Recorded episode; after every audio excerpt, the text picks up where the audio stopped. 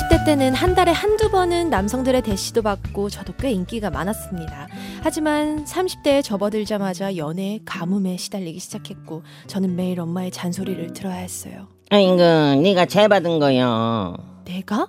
무슨 죄? 사람이 잘 나갈 때 벼이삭처럼 고개를 숙일 줄 알아야 하는데 20대 땐 그냥 인기 많다고 고개를 빽빽하게 쳐들고 다니더니 음. 그런 얘기 왜 해? 아니 내가 솔직히 남자들 만나도 돈 아끼라고 돈도 안 쓰게 하고 내가 다 냈어. 넌 그것도 문제요. 네가 자선 사업가도 아니고 그렇게 퍼주니까 그 남자 입장에서 그 불편하지. 내가 그지야? 왜 받고 살아? 그리고 받으면 헤어질 때 미안해서 어떻게 헤어져? 그러니까 내가 더 많이 해준 거지 뭐. 그럼 그 그놈의 거지에서 그 니한테 받으면서 만났간디? 아 됐어 그만해. 왬튼 먼 변덕인지 그렇게 다 퍼주고 헤어지긴 뭘 한다고 헤어져? 어? 좋은 놈들 다 그냥 다 싹 다 보내버리고. 좋은 놈 누구? 왜 그 그 해남 총각도 그 허브대 멀쩡해가지고 그 공무원 합격까지 다 있는데 그 네가 싫다 그랬지? 아니 그 오빠는 밥 먹을 때마다 쩝쩝댔어. 그걸 도저히 못 들어주겠는데 어떡해. 하루 챙일도 아니고 그 그냥 밥 먹을 때 잠깐 그러는 건데 아니 그것도 못 참거든? 하여튼 그 오빠는 아니었어. 그 그러면 그 보성 그그 어드레드라 거기 뭐, 뭐 조성면 살았던 애? 응, 그래 그래 걔도 사람 참 괜찮더만 걔는 말도 마. 솔직히 걔는 내가 결혼까지 생각했었거든. 근데 걔가 내 앞에서 아주 큰 실수를 했어. 실수 아이고 또 뭐 별거 아니겠지 뭐 아니거든. 언젠가 어 술을 마셨는데 나를 지그시 쳐다보면서 다른 여자 이름을 부르는 거야. 내가 진짜 어이가 없어서. 허 참 야 니는 멀쩡한 정신에도 옛날에 만났던 남자들이랑 이름 헷갈리면서 어 남의 집 귀한 자식한테 그렇게 홀대하더니 니도 당해봐야 싸지 몰라. 아무튼 두고 봐. 나 예전부터 한다면 하는 사람인 거 엄마도 알지? 내가 마흔에는 무조건 시집 간다. 아이고 아줌마 거울 좀 보셔요 어 이제는 니를 애 엄마로 보지 누가 아가씨로 보겠냐 머지않아 사위 데리고 올 테니까 엄마 딱 기다려. 엄마에게 큰 소리를 쳤지만 솔직히 막막했습니다. 길거리에 나가서 저랑 결혼할 사람 이렇게 찾을 수도 없는 노릇이고 20대 때 말도 안 되게 눈 높았던 저의 연애사와 남자들을 다 봤던 친구들은 저에게 남자를 소개해주지 않을 게 뻔했습니다. 그래서 저는 남자들을 가장 많이 만날 수 있는 곳 그곳을 공략하기로 계획을 세웠습니다. 그렇게 첫 번째로 가게 된 것은 교회였어요. 이모를 따라서 꽤나 큰 교회에 갔는데 이모 이 교회는 30대가 별로 없어. 어 우리 교회는 내 또래들이 제일 많아 그럼 60대가 제일 많은 거야? 진짜 미치겠네. 교회 왔으면 설, 설교에 집중해야지 그만 떠들고 목사님 설교 집중해서 들어 다 피가 되고 살이 되는 말씀이야 발자에도 없는 예배를 한 시간 넘게 듣고 기운이 쫙 빠진 상태로 집에 돌아온 저는 교회에서의 만남은 일찌감치 포기하고 다음 장소를 물색했고 그렇게 두 번째로 가게 된 곳이 바로 사진 동호회였습니다. 처음 가입할 때부터 3, 40대 미혼 남녀가 모이는 동호회에 들어갔는데 그곳에서의 문제는 생각지도 못한 곳에서 터졌습니다. 사진을 찍어서 인화를 한 후 서로 돌려보고 끝나는 게 아니라 어떤 구도에서 어떻게 촬영을 했고 어떤 의미가 담겨 있는지 등등 감상평을 하는 시간을 가지는 거였습니다. 영주님 너무 부담 갖지 말고 편하게 하시면 돼요. 아, 네, 알겠습니다. 갈 곳 잃은 멍한 눈빛으로 뭐라 뭐라 했는데 지금도 제가 무슨 말을 했는지 단 한마디도 기억에 나지 않아요. 제 이상형에 가까운 남자가 몇 있었지만 더 이상 망신을 당하고 싶지 않아 딱 하루 나가고 탈퇴를 했고 세 번째로 찾게 된 곳은 바로 야야야 영지야. 요즘 우리 동네에 요가 스튜디오가 하나 새로 생겼는데 거기 30대 남자들이 꽤 나온다더라. 너도 한번 가봐. 혹시 모르잖아. 거기에서 네 운명을 만나게 될지. 아, 워낙 몸 쓰는 걸 싫어해서 마흔 가까이 운동 한번 제대로 해본 적 없던 제가 요가를 하겠다고 한 건 정말 크나큰 결심이었습니다. 요가 강사는 여리여리하고 청초할 거라 생각했는데 그 요가 스튜디오 강사님은 통통한 몸매의 여장군이었고 또 말도 거침없이 하는 스타일이었는데요.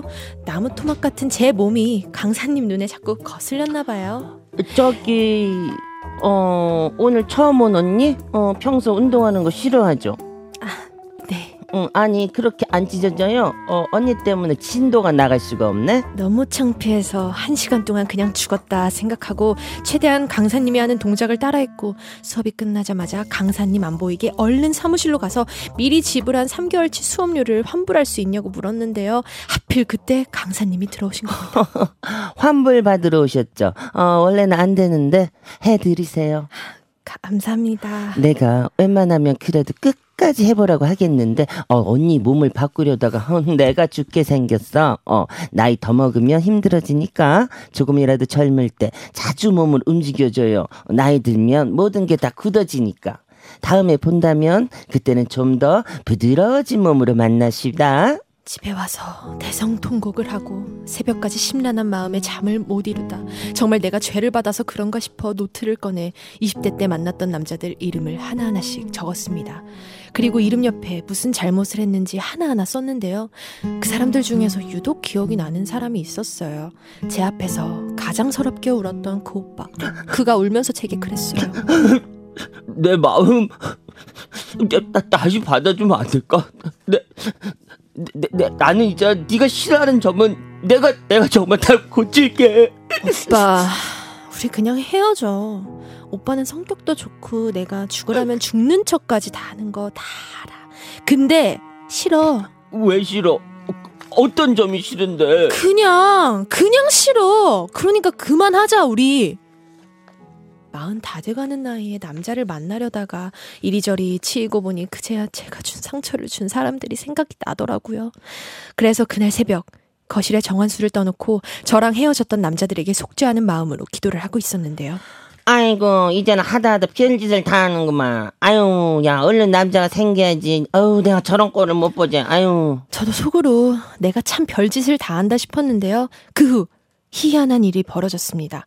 정말 기도발을 받은 건지 그날 이후 일주일도 안 돼서 갑자기 한 친구가 소개팅을 시켜준다는 거예요. 그렇게 만나게 된 두 살 연하인 그 남자.